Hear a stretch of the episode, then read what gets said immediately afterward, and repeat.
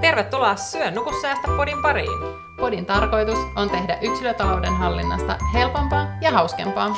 Tämän podcastin juonteina toimivat Ronja, Erja ja Iida. Tervetuloa mukaan! No niin, tervetuloa takaisin Syönuku Säästäpodin pariin. Tänään me istutaan täällä Helsingissä Valohotellissa. Olette varmaan Instassa törmännyt tähän huoneeseen, kun me täältä jaettiin matskua silloin, kun täällä oltiin.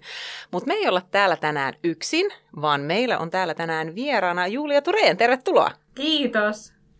Ja Ihanaa, tota... kun sä pystyit, pääsit tulee tänne Totta meidän kai. podiin. Totta kai. Ja tota, sä oot ihan sitä tuiskuakin vastaan tänne tullut, että ne, jotka ei muista, mutta tammikuussahan oli tämmöiset jäätävät pakkaset, niin ne on just tänään. Kyllä, joo. Mä, mä olin todella tyytyväinen, että bussi kulki. Pääsit sillä. Hei, mutta niille, jotka et, et, ei ehkä tiedä susta sen enempää, niin kerro vähän itsestäsi. Joo. Mä oon toimittaja. Teen, oon tehnyt Ylelle sellaista podcastia kuin Melkein kaikki rahasta.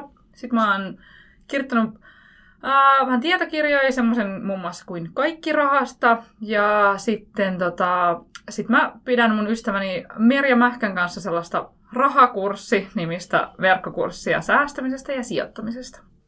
Ja mä uskon, että varmaan tyypit, jotka on kiinnostunut säästämisestä ja sijoittamisesta, varmaan tietää sut jo tosi hyvin, koska sä oot aika semmoinen onko se pioneeri suomeksi? Joo, on. Kyllä me voidaan hänestä puhua pioneerin Ää, tota, just niin kuin rahapuheessa, niin miten sä oot uskaltanut lähteä puhumaan rahasta niin avoimesti ja niin suoraan, ja jopa tehnyt siitä ihan kirjankin?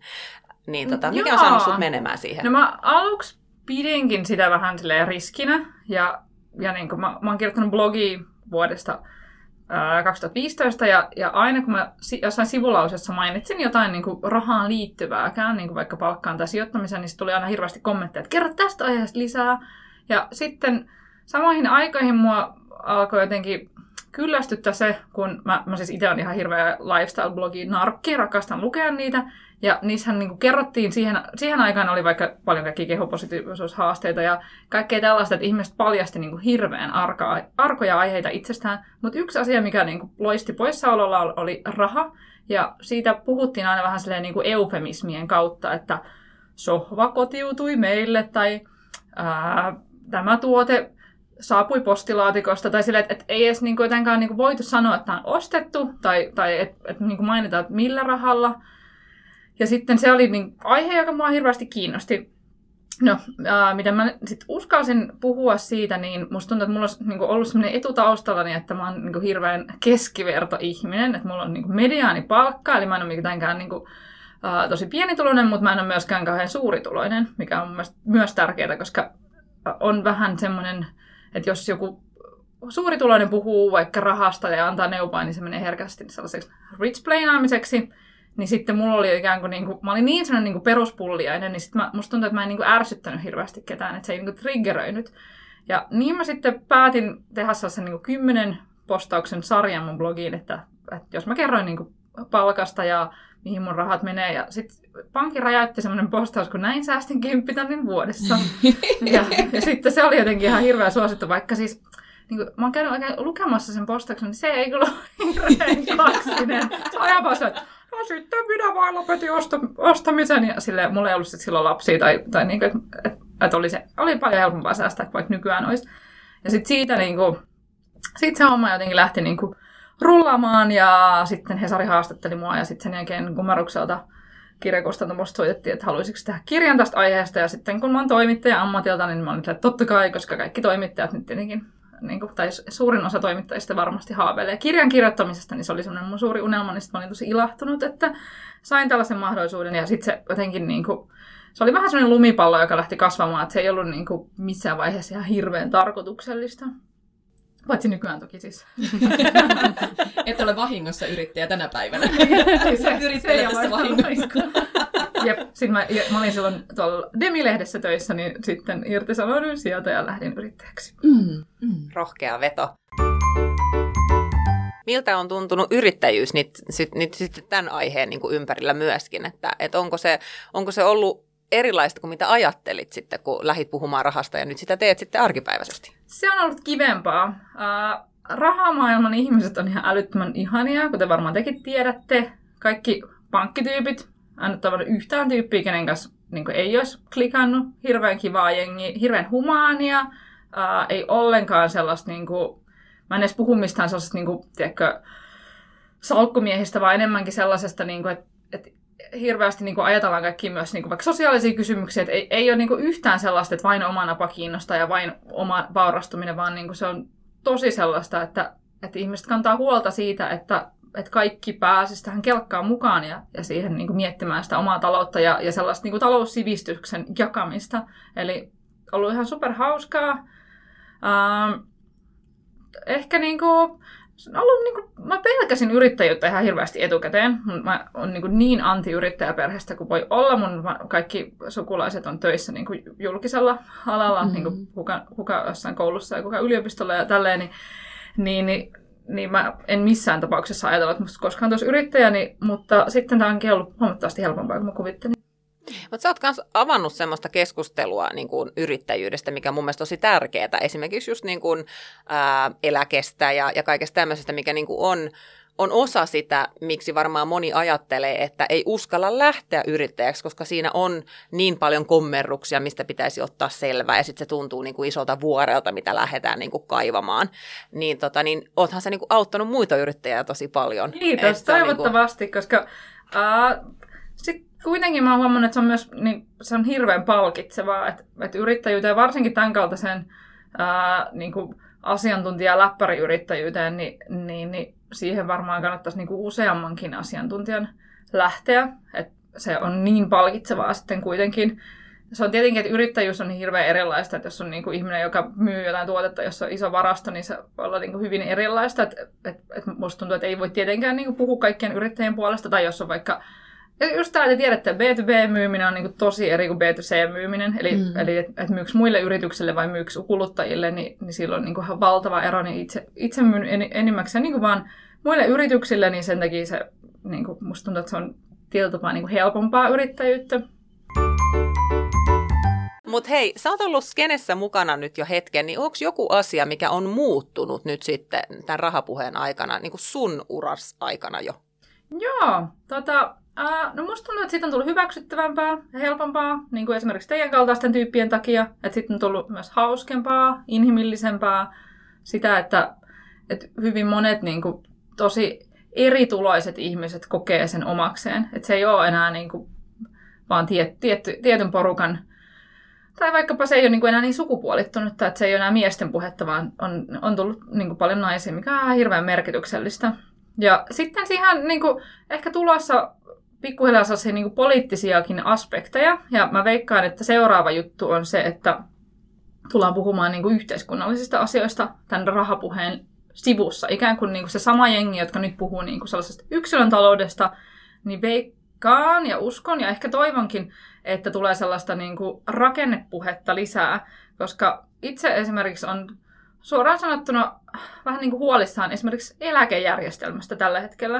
Mä oon yrittäjä, maksan yöliä ihan niin kuin, äh, sievoisen summan ja, ja mä itse uskon eläkejärjestelmään siinä mielessä, että mä uskon sen, että mä tuun saamaan sen, mitä mä maksan.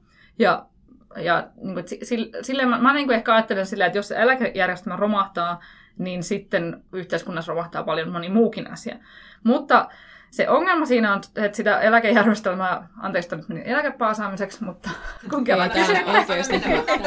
niin, niin mun mielestä sitä pitää niinku, mun mielestä meidän ikäisten niinku, me, niinku kolmekymppisten tyyppien, kolmenelikymppisten ihmisten, niin, niin meidän pitää niinku oikeasti pitää silmät ja korvat auki tämän asian suhteen ja, ja osallistua siihen niinku keskusteluun, että mitä tälle eläkejärjestelmälle ollaan tekemässä, koska musta tuntuu, että me ollaan aivan uskomattomia häviäjiä tällä hetkellä tässä – että en tarkoita sitä, että, että pieniä eläkkeitä eh, niin kuin pitäisi leikata missään tapauksessa. Mutta sitten meillä on suuri jengi, joilla on aika isot eläkkeet, tai no en nyt tiedä kuin suuri, mutta, mutta tälleen, että, että, että pitää miettiä oikeasti paljon sitä, että, että miten tämä järjestelmä tule, tulee kehittymään, niin, niin tämän tyyppistä puhetta kaipaisin, että ei pelkästään sitä, että miten minä yksilönä ää, tule niin kuin vaikka varautumaan eläkevuosiin, vaan siihen, että miten me yhteiskuntana tullaan varautumaan, niin, niin mun mielestä näitä asioita pitäisi avata enemmän. Ja mä veikkaan, että se, se on niin kuin seuraava askel sitten nyt, kun on niin kuin ihmiset saatu kiinnostumaan omasta rahatilanteesta ja omasta tulevaisuudesta. Joo, ja mä ainakin ehkä itse koen sen just niin, että kun tämä rahapuhe oli niin kauan sille just tietyllä tyylisten ihmisten puhetta ja just ehkä aika paljon sitä miesten puolelta, tai niin kuin, että ne vaan, he vaan puhuu siitä. Niin nyt sitten, kun itsekin pääsee vähän mukaan tähän jengiin, niin sitten yhtäkkiä just joku politiikka ja tollaiset, niin ei nekään ole enää sellaisia isoja mustia mörköjä, vaan sitä ikään kuin uskaltaa puhua niistä ja uskaltaa olla vähän kiinnostunut niistä avoimesti. Ja yhtäkkiä ne puheet ystävien kanssa voikin olla vähän sellaisia vielä enemmän aikuisten niin kuin, tollaisia politiikkapuheita niin tai tollaista. Toi on niin niin kuin- hyvin sanottu just tämä, että, että kun aikaisemmin oli ajatellut, että toi on niin vaikeeta ja mulla ei ole, niin kuin, mulla ei ole niin accessia tähän, niin nyt kun tajuat, että jos mulla on access niin talouspuheeseen, niin kyllä mulla on niin kuin mahdollisuus osallistua Niin, politiikkapuheeseen. joo, just se, just toi on tosi jotenkin. hyvin sanottu. Ja tarvitaan ehkä just enemmän niitä ihmisiä, jotka puhuu näistä niin sanotusti vaikeista asioista. Nyt et enää mun pupu, pupukorvia täällä, kun mä sormia heilauttelen. Mutta just, että puhutaan niin kuin eri tavalla, monella eri sävyllä, niin kuin eri sanastoilla niistä asioista, niin silloin jokaiselle löytyy se oma kanava, minkä kautta saadaan niitä tärkeitä tietoja ja sitten osallistua siihen keskusteluun. Et mehän tässä just tänään puhuttiin muun muassa siitä porvoolaisesta podista Porvossa puhutaan, eikö näin Niida? Ja, tota, ja, ja niin kuin sehän on niin kuin tehty tavallaan ö, kaupungin asukkaille, että voi kuunnella, että mitä Porvassa tapahtuu ja mitä siellä päätetään ja, ja miten hommat toimii. Mutta tosi helposti ja lähestyttävästi. Ja ehkä tässä on myös sellainen juttu, että kun nuoret kuuntelee aika paljon just äänikirjoja, podcasteja ja kaikkia tällaisia, niin näistä asioista pitäisi puhua myös näissä, koska silloin se tavoittaa sen nuorison, että mehän, tai mä ehkä ajattelen niin, että politiikka on just vähän tämä on ehkä kuulostava hassulta, mutta vanhempien ihmisten juttuja, niin, niin sitten jotenkin ehkä ne ei tuu niin lähelle. Et meidän pitää itse alkaa puhua siitä, jotta se tulee enemmän esille. Joo, ja jos nyt kuulijalle tuli pieni hämmennys siitä, että ää, sanat yhteiskunta, politiikka ja eläke on mainittu nyt jo niin monta kertaa, niin, niin jo ihan pelkästään se, että yksilötasollakin herätään siihen, että hei, minkälaista elämää mä haluan sitten viettää, kun mä joskus eläkkeelle pääsen. Esimerkiksi sun podcastissa oli, mä en muista hänen nimeä, mutta tämä toi, ihana, ää, Ma- eläkeläinen. Marjis, eli Marja-Leena Haapanen, aivan Kyllä. uskomaton. mieletön Tyyppi. nainen. Mä hymyilin koko sen jakson ja varmaan niin kuin päiviä sen jälkeen. Ja mä ajattelin, että mä haluan olla kuin hän. Ja siinä vaiheessa, kun rupeaa niin kuin laskemaan sitä, esimerkiksi käy katsomassa vähän, että paljonko on eläkettä kertynyt. Ja itselläkin on tässä siinä mielessä sellainen mielenkiintoinen tilanne, että tulen hyvin matalapalkkaiselta alalta. Siellä on mulla tausta, mulla on vanhempainvapaat pidetty. Ja miehen kanssa istuttiin pöytä ja ruvettiin miettimään sitä, että mm, miten paljon tämä minun aika, mitä mä oon käyttänyt tätä hetkeä ennen, niin kuinka paljon tämä aika tulee verottamaan sitä mun tulevaisuuden eläkettä. Ja sitten kun sen huomaa, niin on aika pitkä matka vielä sinne, minkälaiseksi huolettomat eläkepäivät ainakin omasta mielestä näyttäytyy. Eli jo se, että jos nämä asiat tuntuu tässä vaiheessa vähän liian isoilta vielä, että ei ole ehkä vielä siellä niin kuin poliittisen vaikuttamisen tasolla, niin vaikuta ainakin siihen, että minkälaista eläkeelämää sä haluat viettää. Ja rupeat tekemään sitten niitä asioita tässä hetkessä, että se on mahdollista. Koska jokaisella meillä on kuitenkin se vastuu ja velvollisuus myös siitä. Nyt mä haluan kysyä sulta vielä semmoisen kysymyksen, että, että kun sä oot kirjoittanut jo kirjan, niin, tota, niin onko tulossa toista kirjaa? Koska siis sun kirjahan on semmoinen, että, että se, niinku, se saa aikaan hyvää keskustelua, niin mehän toivotaan tietysti, että tulisi jotain muuta. Ja jos Ihana tulee, niin kuulla. Ihana haluatko paljastaa mitä? No mä oon siis tällä hetkellä just äh, nyt, nyt tammikuussa mun niin käsikirjoituksen deadline on, on käsillä. Olen kirjoittamassa sellaista kirjaa, joka todennäköisesti sen nimeksi tulee, tulee tällainen suht pompöösi, mutta vähän niin kuin jatko-osa edelliselle, eli kaikki kuluttamisesta.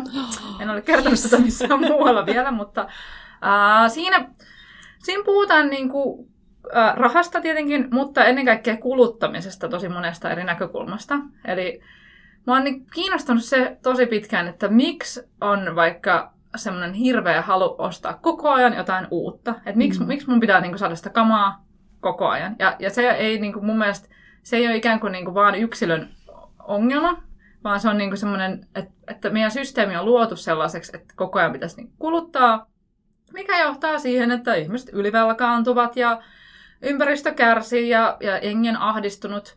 Ja, ja nyt mä niinku yritän purkaa siinä sitä, että, että ihmisellä on niinku paljon tosi perustavanlaatuisia tarpeita. Ja tällä hetkellä moni ajattelee, että kuluttamalla jotain, niin ne tarpeet tulisi tyydytetyksi. Tyyli vaikka, että pääsisi porukkaan tai, tai saisi rakennettua identiteettiä tai ihan vaikka se, että on, on tylsää ja haluaa mennä niin kuin, sitten niin kuin, käyttää aikansa johonkin. Ja sitten siinä niin kuin, verkaa näitä tarpeita ja sitten sitä, että mihin, niihin, niin kuin, millä muilla keinoilla niitä tarpeita voisi tyydyttää kuin ostamalla jotain kamaa. Mm. Eli niin kuin tarve, tarve kulutuskäyttäytymistä. Kyllä. No osaatko sitten sanoa, että minkälainen kuluttaja sä itse olet? No, mä oon nykyään niin kuin hyvin kriittinen kuluttaja. Mä siis toki käytän rahaa ja en, en ole mikään semmoinen niin kuin, uh, silleen, en, en, en ole mikään tarjoushaukka, vaan enemmänkin on semmoinen, että mä en niin kuin vaan ihan kauheasti osta asioita. Mutta sitten mä ostan palveluita kyllä aika riteesti, että en, en niin kuin voisi esimerkiksi luopua siivouksesta tai, tai niin kuin mun mielestä ihmisen pitää, no mä vaikka käyn niin kuin palvelu sekin, mutta käyn vaikka kerran viikossa haitaritunnilla ja, ja silleen niin kuin käytän rahaa niin tämän tyyppisiin asioihin. Eli nautin kyllä elämästäni, mutta tota, no, niin mä mietin aika tietoisesti, että, että mihin mä ne rahat laitan, koska sitten uskon myös siihen, että yksilö voi ikään kuin äänestää rahoillansa jonkun, johonkin pisteeseen saakka, ja sitten mä voin niin kuin, ikään kuin mun rahoilla päättää, että minkälaista liiketoimintaa minä haluan ylläpitää Suomessa, ja, ja minkälaisia tota, asioita mä niin kuin, tai minkälaisia yrittäjiä vaikka haluan tukea, niin, niin, niin vaikka tämän tyyppisesti ajattelen. Mutta sitten toisaalta on välillä myös hyvin huoleton ja en, en missään tapauksessa sano, että mä olisin niin kuin vaan silleen, ostaisin vain vastuullisesti, vaan en mä niin kuin, sit taas toisaalta jaksa aina, niin kuin, jos mä oon ruokakaupassa, niin mä ihan hirveästi mietin, että, että millä lapsityövoimalla poimittuja tomaatteja mä nyt sitten ostelen siellä, pahoittelen, niin siis et haluaisin olla vielä, vielä tiedostamampi, mutta ei vaan niin kuin, resurssit ei kyllä riitä siihen. Mm. Sit, sitten noissa asioissa mä taas ajattelen enemmän, että niiden pitäisi olla sellaisia rakenteellisia asioita, että ne, ne taas ei niin kuin, voi ihan täysin olla yksilön vastuulla. Mm. Ja sitten ei aina voi tehdä niin kuin täydellisiä valintoja joka ikisessä hetkessä, että se ei ole niin kuin mahdollistakaan, mutta se tietoisuus siinähän on just se mun mielestä tärkeää. Ja mun mielestä on ihanaa, että tämä on vähän semmoinen No me, meidän jengissä ollaan puhuttu tosi paljon tästä tietoisesta kuluttamisesta ja minimaalisuudesta ja just että meidän niin kuin, jotkut, jotkut jaksot on ollut ihan kirjojakin, mitä me ollaan lu, luettu, niin kuin, missä on just tätä asiaa ja, ja se on jotenkin vähän välillä vähän pelottavaa, miten yhteiskunta työntää meille niin kuin, halua ostaa asioita, Kyllä. mitä me itse asiassa niin kuin, oikeasti, kun me ostetaan sen, me ei edes tiedetä, miksi me haluttiin se. Kyllä, just tämä. Et meidän koko systeemi perustuu siihen, että, että hyvinvointi, yhteiskunta perustuu siihen, että pitää saada veroja ja, sitten veroja saadaan sillä, että, että niin kuin ihmiset niin kuin ostaa kamaa, että, al, että alveja maksetaan ja sitten työpaikkoja syntyy. Että, että koko systeemi on sellainen, että ihmisten on pakko kuluttaa. Kyllähän tämä koronavuonna se huomattiin, kun ihmiset lopetti kuluttamisen, ää, niin sitten niin kuin, siitä tuli ihan hirveä, hir, hirveät ongelmat. Ja monet yritykset kärsi, ja just nimenomaan suomalaiset yritykset, sitten nämä niin kuin, jotenkin, jos nyt ihan rautalanka, tai niin kuin menee vähän suoraviivaisesti, niin tyyliin, niin kuin, että kiinalaiset verkkokaupat eivät kärsineet siitä, mutta, niin kuin, et, mutta sitten niin kuin, tällaiset perussuomalaiset yrittäjät saattoivat sitten taas niin kuin, kärsiä. Mm. Kyllä, että tavallaan kuluttaa tietoisemmin, kuluttaa ehkä vähemmän, mutta kuluttaa niin kuin hyvään tavaraan niin sanotusti, jos nyt sen näin voi sanoa, kestävään tavaraan, niin se on, toivottavasti se on tulevaisuutta. Mä ainakin allekirjoitan tämän ja itse myös yritän tästä aiheesta oppia enemmän ja tuntuu, että on niin paljon vielä, mitä pitää oppia, mutta keskustelemallahan siitäkin tulee arkea ja, ja tulee kiinnostavampaa. Joo, tässä on ollut todella sellainen niin kuin tiivis paketti ja aitoa asiaa, mutta jos käännetään katse kuitenkin sinne tulevaisuuteen, sulla on kirjaprojektia tässä tulossa ja, ja varmastikin katse on aina sinne niin kuin valosaan päin. Kyllä. Et emme katso sinne pimeyteen, vaan, vaan oikeasti lähdetään menee eteenpäin. Niin minkälaiset on Julia Turenin ää, tavoitteet tälle vuodelle esimerkiksi? Taloudelliset tai sitten ihan muita, jos sä haluat nostaa esiin? Mm, no, mun taloudelliset tavoitteet on sellaiset, että mulla olisi varaa pitää pitkä kesäloma, koska me ollaan nyt saatu remontoitua tuolla Turun saaristossa semmoinen meidän suvun vanha huvila, niin mä haluaisin vaan niin löhötä siellä mahdollisimman paljon kesällä. Että mitä, mitä enemmän viikkoa, niin sen tyytyväisempi. Toki löhöäminen on, voi olla niin kuin suhteellinen käsite, koska mulla on no, kesällä kaksi- ja viisivuotiaat lapset, niin niiden kanssa Siinä on myös järvi vieressä, niin se ei ihanaa silleen. Niin Mutta... Mä tälleen hiljaa hihittelen täällä. Leveily. Kahden niin pienen lasen kanssa. Thumbs up. Good Meillä aina. Ilman muuta ja pitääkin. mutta, mutta niin siis, että et olisi, olisi sen verran rahaa säästössä, tai niin kuin, että olisi sen verran hy, hyvä, hyvä Tota, no niin, ää, liiketoiminta on ollut nyt keväällä ja sitten syksyksi suunnitellut, että, että pystyisi niinku pitämään kunnon reilun kesäloman. Ja tota, mitäs muuta? No toivoisin, että sellaista niinku, että semmoinen perusarki jotenkin lähtisi rullaamaan, että tämä hirveä korona se myrsky niin kuin poistuisi meidän elämästä ja, ja pystyisi elämään sellaista ihan peruselämää.